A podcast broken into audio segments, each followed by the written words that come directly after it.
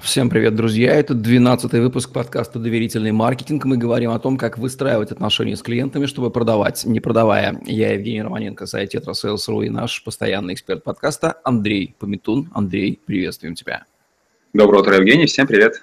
Андрей Пометун – эксперт по доверительному маркетингу, владелец консалтингового агентства Task and Solution Marketing в отрасли с 2000 года, автор книг «Некоммерческие предложения» и «Принцип Тетриса», колумнист журнала Forbes и других деловых изданий – бизнес-спикер.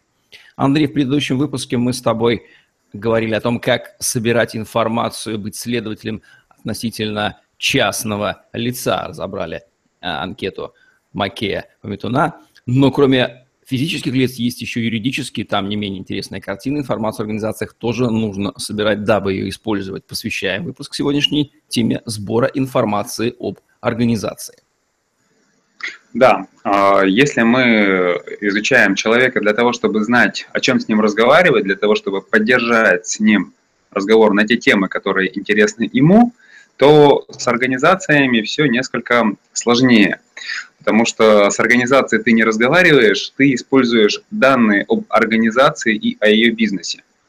Очень большую ошибку совершают маркетологи, когда начинают разговаривать с потенциальным клиентом, не представляя бизнес этого самого клиента не представляя его целей. Мы уже говорили об этом в одном из ВАУ-касаний. Это протокол по итогам встречи, в которых э, маркетолог или продавец э, фиксирует, или консультант фиксирует э, данные о целях организации, о том, куда она движется, о том, какие проблемы перед ней стоят, о том, что он правильно понимает ее ситуацию. Что еще можно сделать для того, чтобы собрать информацию об организации? Об этом мы сегодня поговорим. Но в первую очередь мы начинаем анализировать всегда открытые источники. Открытые источники – это не только э, сайт компании, это чаще всего блоги руководителей, это публикации в электронных или печатных СМИ, о том, как упоминаются, в каком контексте упоминаются руководители или деятельность этой организации, что вообще они пишут. Потому что вы всегда можете во встрече, в разговоре или в а, разработке какой-то концепции или в разработке вашего предложения сослаться на то, что компания сама о себе писала. Как вы писали в своей статье в, таком, в таком-то, в таком-то издании от такого-то, такого-то числа, вы обозначили вот то-то, то-то, то-то, то-то. То есть вы ссылаетесь не просто на свои какие-то соображения, вы ссылаетесь на то, что компания, ее пиар-служба сама о себе говорит. Это очень важный момент, когда вы э, демонстрируете, что вы поинтересовались организацией, но и у вас появляются данные, которые выверенные, вычищенные, проверенные самой компанией. Вот на их языке даже произносимые, если какие-нибудь специфические словечки используют обороты, можете прям вернуть в разговоре, они поймут, что вы их сайт читали, изучали внимательно, и вообще классно работает. О сайте мы еще поговорим. Мы сейчас анализируем чужие источники. Потому что вот это, это то, что компания транслирует во внешнюю среду, и то, что она не просто транслирует, а то, что она э, использует в качестве своего пиара. Вот, это первое, что вы смотрите. Зачем нужно смотреть блоги руководителей? Вы всегда можете, вы в этих случаях можете понять, э, какую философию исповедует руководитель компании какая, какую он миссию ведет компания. Чаще всего люди, если и ведут такие блоги, это не так часто происходит, но если руководители такие блоги ведут, то они э, достаточно смело высказывают свою позицию. Они обозначают свое собственное отношение к развитию компании, чего они добиваются. И тогда вы уже можете разговаривать с подчиненным этого руководителя, ссылаясь на то, что его руководитель говорит. Понимаете, да? То есть, ну, Иван Иванович, как раз ваш генеральный директор недавно в своем блоге рассказывал о том, как он будет перестраивать систему продаж или как он будет перестраивать систему сервисного обслуживания. Им нам бы было бы, а, и мы бы, например, могли предложить как раз а, что-то, чтобы встроиться в эту систему или поддержать эту систему или развить эту стратегию. То есть мы понимаем, чего хочет ваш руководитель, вам нужно делать то, что хочет ваш руководитель. Мы вместе знаем об этом, поэтому мы вместе сможем сотрудничать. Вот такой вот подтекст, когда вы изучили открытые источники. Это вы собираете, записываете у себя в базе данных в описании организации. Кстати, по форме того, как может быть э, структурирована эта, э, эта информация. Честно говоря, такой формы, как анкеты Харви Маккея, для организации у нас нет. Мы эту информацию сохраняем в свободном виде, как информация об организации. И в одной папке, в одном каталоге мы накапливаем ссылки на какие-то статьи, мы накапливаем ссылки на блоги руководителей, мы накапливаем информацию о публикациях об этой организации. Вот. И всегда можно будет, можно иногда просмотреть и выбрать то, что тебе нужно, перед тем, как встречаться с компанией или перед тем, как начинать приступать к разработке какого-то решения. Надо подумать о том, какой шкаф сделать для организации на будущее. И надеюсь, это будет э, отдельной темой для еще одного рассказа или разговора. Второй блок. А, блок, который можно было бы взять. Официальный сайт организации. Почему мы его выставляем а, в отдельную категорию от открытых источников? К сожалению, сайты компании обновляются не так часто, как обновляются публикации в СМИ, если компания ведет свою деятельность или если компания является а, значимым участником рынка. Если вы ориентируетесь на работу с большими клиентами, то компания о себе часто публикует. Если вы ориентируетесь на работу с небольшими компаниями и публикаций немного, тогда смотрите сайт. А, но при этом сайт, в отличие от публикаций, должен быть просмотрен максимально глубоко. То есть вы должны ориентироваться в сайте лучше, чем веб-мастер, который этот сайт создавал, если вы идете на встречу к своему клиенту. Я неоднократно слышал возмущающие, э, как бы сказать, реплики с возмущениями от клиентов, что к ним приходят э, продавцы, к ним приходят камивояжеры, к ним приходят различные торговые представители, которые даже не удосужились прочитать сайт компании они начинают спрашивать, а чем вы занимаетесь? И люди просто в шоке. Вы еще и меня спрашиваете, чем я занимаюсь, потому что на наш сайт не заходили. Поэтому я не знаю, как, э, каким образом вы э, заставите или вы будете напоминать себе о том, чтобы перед встречей с любым новым клиентом изучить его сайт, прийти к нему в магазин. Кстати, про магазины. Э, это мне рассказывали представители Касторамы. Когда первый вопрос к любому э, торговому представителю, к которому они приходили, они спрашивают, а вы были в наших магазинах? И если человек говорит «был», тогда они начинают четко его спрашивать, так, что понравилось, что не понравилось, а в, каком, э, а в какой галерее находятся вот такие-то материалы, а какой вы ассортимент увидели вот там-то, там-то. И попробуй человек соври о том, что он был в их магазине, а по какому адресу вы были, да, а что там на стоянке, а как вы проехали. И если ты не разбираешься в бизнесе клиента, то что ты ему можешь предложить? Поэтому сайт, торговая сеть, вот та самая точка продаж, в которой компания реализует свой товар, должна быть изучена максимально подробно. Вы должны попробовать потыкаться в кнопки, вы должны запускать различные функции, попробовать калькуляторы. Вы должны уже поработать с точки зрения клиента, чтобы на встрече со своим потенциальным покупателем рассказывать о том, каково это как вы себя почувствовали, что бы вы по-другому сделали, что вы предлагаете. И если у вас есть, с другой стороны, большой экспертный опыт, если вы разбираетесь в своем вопросе, то тогда, видя какую-то ошибку, вы всегда можете приходить к клиенту с решением. Это еще один э, повод изучить э, клиента, изучить его методы продаж. Поделиться с ним какой-то идеей вот просто так. Многие же продавцы приходят и говорят, что давайте я вам что-то сделаю, только вы мне денег заплатите, тогда я начну думать. Мы говорили о том, что есть правила взаимного обмена, есть подарок, который вы можете сделать. И когда вы изучаете э, продающие материалы своего клиента в интернете или в офлайне, вы всегда можете сказать, кстати, можно сделать вот так и вот так. Это простое решение, которое вы сейчас можете внедрить. Я его вам отдаю просто так. Поэтому клиент понимает, так, если он сейчас со мной такими идеями делится, просто так, то что он будет делать со мной за деньги? Поэтому заходите, изучайте, смотрите. Что это? Дальше личная встреча, а дальше какой-то разговор. И здесь может быть два метода изучения своего потенциального клиента. Первый э, метод – это анкетирование, второй метод – это интервьюирование. Вроде бы одно и то же, но на деле отличается. Что значит анкетирование? Это значит, что у вас есть какая-то составленная анкета для знакомства с новым клиентом. Это значит, что у вас есть какой-то список вопросов, на которые человек должен ответить. Возможно, есть какие-то чек-листы, которые человек должен прочекать. Но эта анкета должна быть максимально заполнена с точки зрения э, той открытой информации, которую вы могли подчеркнуть.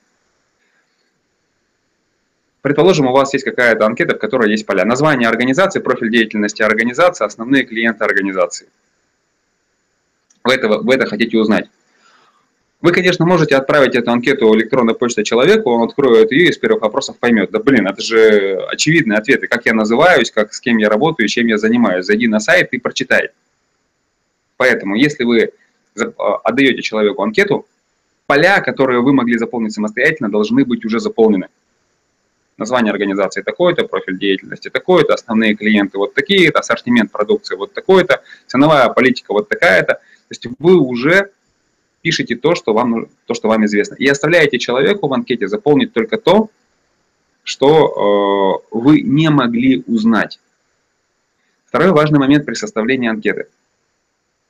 Вопросы в анкете должны помогать вам принимать какое-то решение, какое-то бизнес-решение. Не нужно грузить человека вопросами, которые вам бесполезны, которые вы, э, точнее, не нужно просить из-под него информацию, которую вы не сможете использовать не перегружайте этим анкету. Спросите себя, ну хорошо, если я это узнаю, это как-то повлияет на мое предложение коммерческое, это как-то повлияет на расчет стоимости, это как-то повлияет на разработку стратегии, это как-то повлияет на условия поставки, которые я дам, которые я могу предложить. Если это никак не повлияет, не спрашивайте.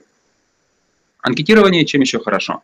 Анкетирование, к анкетированию вы можете подключить дистанционно, опосредованно неограниченное количество людей. Вы всегда можете своему э, потенциальному клиенту отправить эту анкету со словами «Пожалуйста, э, передайте эту анкету вашим лучшим торговым представителям». «Пожалуйста, передайте эту анкету вашим лучшим работникам коммерческого отдела». «Передайте эту анкету вашим логистам». Э, пускай ваша бухгалтерия ответит на эти вопросы. Пускай сотрудники цеха ответят на эти три вопроса. То есть вы снимаете с помощью анкеты ответственность человека и перекладываете ее на кого-то другого, пускай они ее заполняют. Вы это соберете и передадите нам. Ну, эта анкета может состоять вообще, состоять вообще из одного вопроса.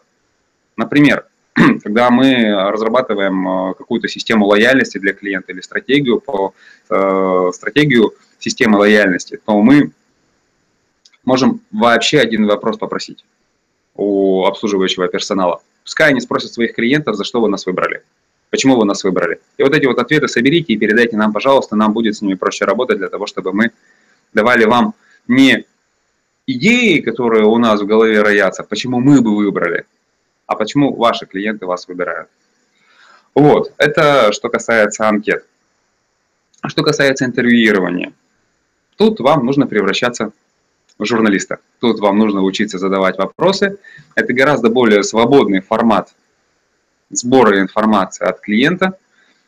А, вы даже не предполагаете, какие вопросы могут прозвучать иногда. В итоге часто разговор углубляется в, какую-то в какую-то тему, о которой я даже не предполагал на интервью. Но это хорошо, что он углубляется, значит разговор идет. Вот, но, тем не менее, вопросы шаблонные, стандартные, которые помогают развить ту или иную тему, у вас должны быть заготовлены изначально.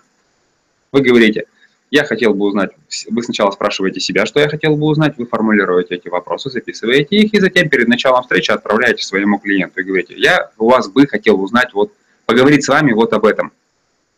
Вот эти вот вопросы я вам задам завтра, послезавтра или через неделю, когда мы с вами встретимся. Пожалуйста, подготовьтесь чтобы не падать на человека, как снег на голову. Отправляете анкету, приходите, встречаетесь, не анкету, а отправляете опросный лист, и по этому опросному листу начинаете задавать вопросы, но не старайтесь задать все вопросы. Если какой-то вопрос уводит разговор в сторону, если он его углубляет, продолжаете, спрашиваете. Если в вашем опроснике есть какие-то важные темы, возвращаетесь к ним, тоже задавайте эти вопросы, но не упускайте их, останавливайте, если время заканчивается. Останавливайте углубление по одному вопросу, если время заканчивается, и возвращайтесь к тому вопросу из списка, который вам нужно задать обязательно, без которого вы бы не хотели уйти с этой встречи. Итак, есть открытые источники, то, что компания рассказывает о себе на сторонних ресурсах, есть собственные ресурсы компании, продающие это сайты или магазины, есть люди компании, которые рассказывают или а, о, которые рассказывают о своей компании или в формате анкеты, или в формате интервью. И есть последний э, мощный способ – это та самая фотоэкскурсия, как одно из вау касаний, про которое мы рассказывали. Спросите своего клиента, можно ли мне прийти, э, сфотографировать ваше производство, можно ли мне пройти от э, склада сырья до склада готовой продукции. Может ли нам технолог рассказать, как все делается, как все у вас тут устроено? Берите фотоаппарат, берите свой список вопросов, идите, задавайте, спрашивайте, любопытствуйте. Ваша задача, чтобы технолог, который вас выпустит или закончит эту экскурсию, сказал, мне ни один сотрудник компании столько вопросов не задавал о нашей работе, сколько задали вы. Он должен быть довольным о том, что вы интересуетесь. Учитесь проявлять любопытство, учитесь быть почемучкой, задавать глупые вопросы. И не бойтесь задавать глупые вопросы, потому что, потому что вы можете получить на них совершенно неожиданные ответы. Самый глупый вопрос – это вопрос незаданный, если он у вас в голове крутится. Классная фраза, надо будет ее запомнить.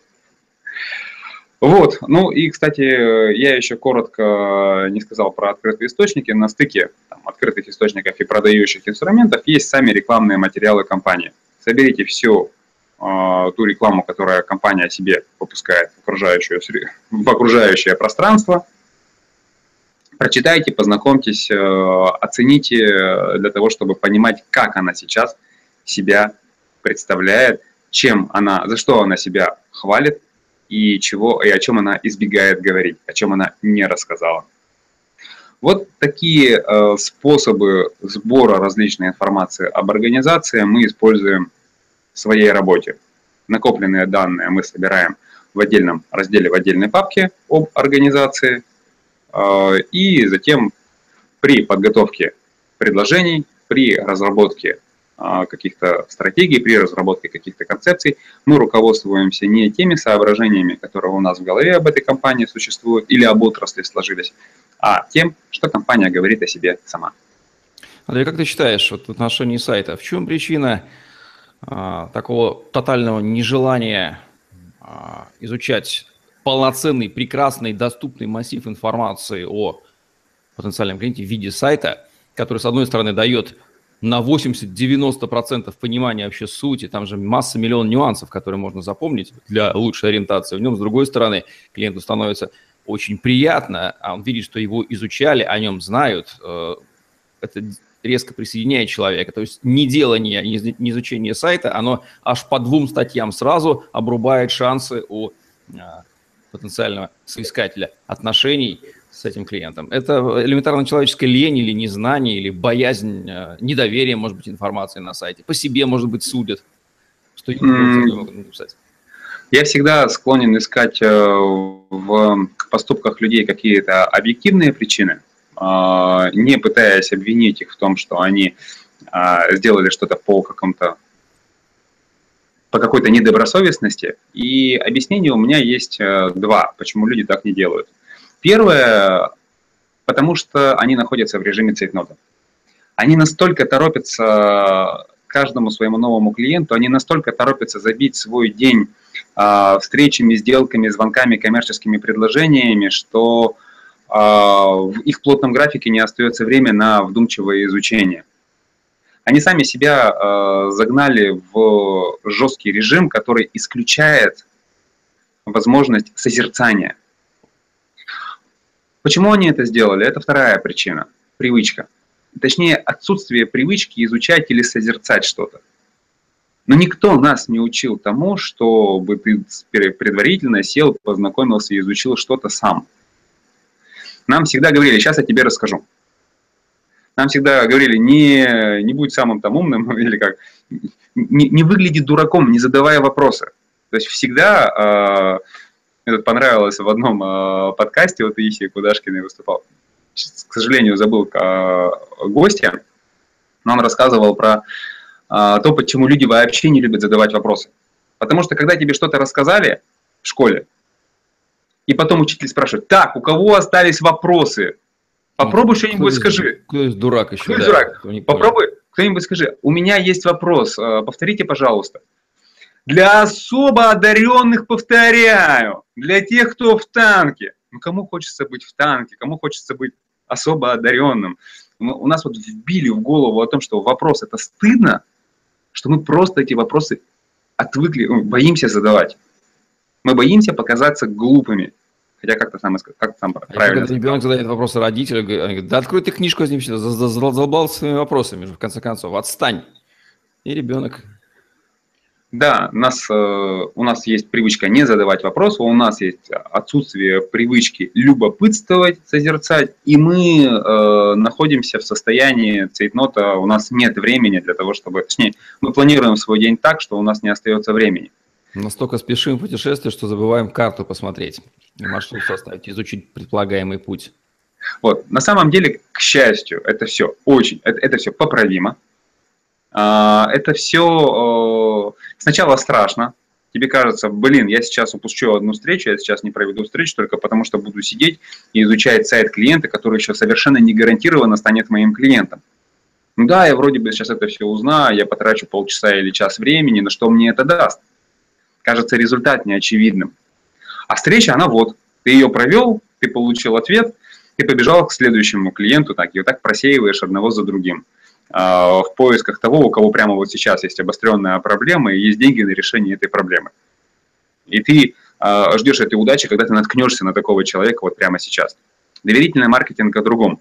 Ты каждого своего, каждый свой контакт превращаешь в потенциального клиента, который хочет у тебя уже купить.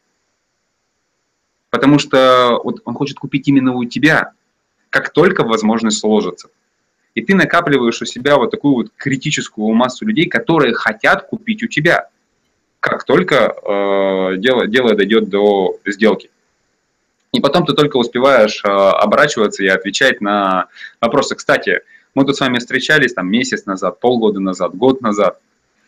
Вы, вы, вы с нами разговаривали, у нас для вас есть задание, у нас для вас есть проект сделайте нам коммерческое предложение. Кажется, я знаю, какие два города в России наиболее приспособлены для доверительного маркетинга. Не знаю, как Пермь, но Петербург часто критикует в отношении с Москвой за излишнюю медлительность. Да? Мы здесь не любим быстро, мы любим медленно устанавливать отношения. Полагаю, что пермский ритм, наверное, не такой быстрый, как в Москве. Там все это быстро, быстро, быстро, быстро, быстро, да?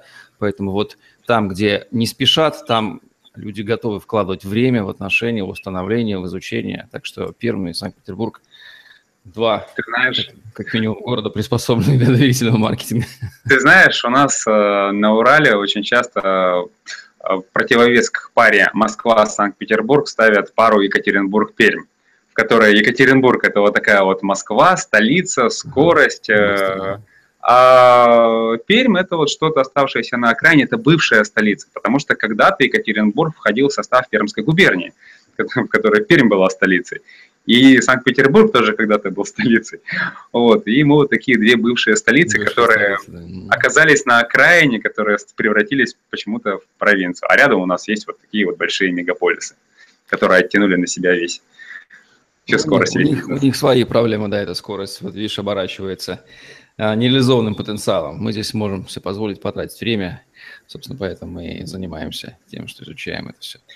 На самом деле и в Москве это можно делать, э, когда как только ты начинаешь понимать, что вот это изучение, оно дает тебе реальную отдачу, как только к тебе возвращается, как только к тебе клиент приходит, который покупает у тебя, а не которому ты продаешь. Потому что когда-то ты потратил время на то, чтобы поинтересоваться им. Когда-то ты проявил внимание к человеку или к организации. Ведь очень часто бывает так, что ты приходишь к какому-то человеку в одной организации, он говорит, я у тебя сейчас ничего купить не могу. Но через полгода, через год он меняет место работы, он, или он вырастает внутри этой организации, он становится руководителем того отдела, в котором раньше он был менеджером. Он переходит в другую организацию на руководящую должность. Или у него появляется бюджет, или у него меняется руководитель, который меняет стратегию компании и говорит, так, в вашем отделе сейчас вот надо вот развивать, вот вам, пожалуйста, дополнительное финансирование. И все, и ситуация меняется. И вот тут вот ты, как человек, который был особенным по сравнению со всеми остальными, тут же вспоминаешься, тут же твой номер набирают. Я когда-то для себя э, ставил одну, ну, одну из критерий эффективности работы. Это то, оказался ли мой номер, телеф... мой номер мобильного телефона в мобильном телефоне человека, с которым я разговаривал. Вчера я видел такой э, тест на искренность э, улыбки или на доброжелательность встречи. Улыбнулся ли человек тебе в ответ искренне? То есть, если ты действительно искренне и доброжелательно поприветствовал человека, то он должен э, улыбнуться тебе в ответ. Насколько ты заинтересовал человека собой? Записал ли он в твой телефон, в свою телефонную книжку? Тогда для меня это было критерием а одним, чтобы человек в случае чего вспомнил и не искал никакие визитки, а просто из своего номера телефона набрал меня. По этому поводу ты написал пост в Фейсбуке, да? Что, мол, интересуетесь? А, ну тогда мы, э, это тот, который вчера был, это был больше про имя, а, обращать внимание на имя человека. Учиться произносить. Кстати, сегодня можно один практический совет, которого я тогда в Фейсбуке не описал. Очень часто мы забываем э, Игоря Станиславовича или Валентину Сергеевну, имя, отчество, э, только ну, потому что мы не обратили внимания на, эту, на это имя, отчество, и в ходе разговора мы не можем его использовать, и у нас превращается в разговор. А вы вот об этом говорили, кстати, а что вы думаете по этому поводу? И местоимение «вы» начинает заменять красивое имя, отчество человека. И он понимает, что мы просто не помним его имя, да, поэтому и... Да, вот, а есть хороший способ. А, вы можете вспомнить двух своих, например, одноклассников с этими именами или двух своих хороших друзей с этими именами. Например, мы сказали Валентина Сергеевна. Я вспоминаю Валентину и Сергея или Валентина и Сергея, которые у меня есть. И в голове представляю себе какую-нибудь картину, что эти два человека делают вместе. Может быть, они вместе рыбачат, может, они сидят друг у друга на шее, может быть, они играют в чехарду, может быть, они целуются. И вот эта вот картина, чем более безумная, чем более э, нереальная создаться в голове, тем крепче вы запомните имя этого человека. Я уже запомнил эту Валентину Сергеевну, которую только что придумал. Все, и в разговоре Валентина Сергеевна ставить гораздо проще будет каждый раз. А что вы думаете, Валентина Сергеевна, вот по этому поводу? Кстати, Валентина Сергеевна, вы говорили вот про эти, про эти документы, можно их посмотреть? Чем чаще вы будете произносить имя человека в разговоре, тем более благосклонным он будет к вам. Кстати, это, это не, не гарантирует того, что человек согласится, но, по крайней мере, это гарантирует то, что человек обратит внимание на звук своего имени – обратит внимание на вас, и у вас будет шанс это внимание развить. Ну и будем помнить, что организации меняются, а по большому счету их не существует. Существуют люди, которые из них перетекают всю вашу жизнь. А вот там отношения, вне зависимости от той, какой они организации, они устанавливаются раз и навсегда. А это к нашему предыдущему выпуску информация о людях. Так что люди – конечный объект нашего внимания, вне зависимости от того, какой организации они не принадлежали бы. Ну что же, Андрей, мы разобрались, да, кстати, да, это, наверное, одна из причин, по которой ты сейчас назвал одну из причин, по которой мы, наверное, не систематизируем информацию об организациях в виде анкеты. Потому что организации не навсегда. В организациях что-то меняются, они все время трансформируются. Это какое-то моментальное состояние вот на, на, на текущее время. И ты можешь использовать эту информацию для разговора. Точно так же, как есть информация о человеке, о его характере, о его интересах, точно так же есть его организация, в которой он сейчас работает, ее профиль деятельности, ее задачи, ее миссия и философия. Ну что же, мы разобрались, как собирать информацию, чтобы использовать ее для всех типов касаний доверительного маркетинга. Спасибо, Андрей. Будем завершать наш сегодняшний выпуск подкаста «Доверительный маркетинг», где мы говорим о том, как выстраивать отношения с вашими клиентами, чтобы продавать, не продавая. Андрей Пометул, Евгений Романенко были с вами. Лайк, комментарий, tetrasales.ru, Podster YouTube в, поиск, в помощь вам в поиске нашего контента, хэштег tetrasales для поиска информации в интернете. На сегодня все. Всем отличного дня. Оставайтесь с нами. До новых встреч. Пока-пока. Всем хорошего дня. Пока.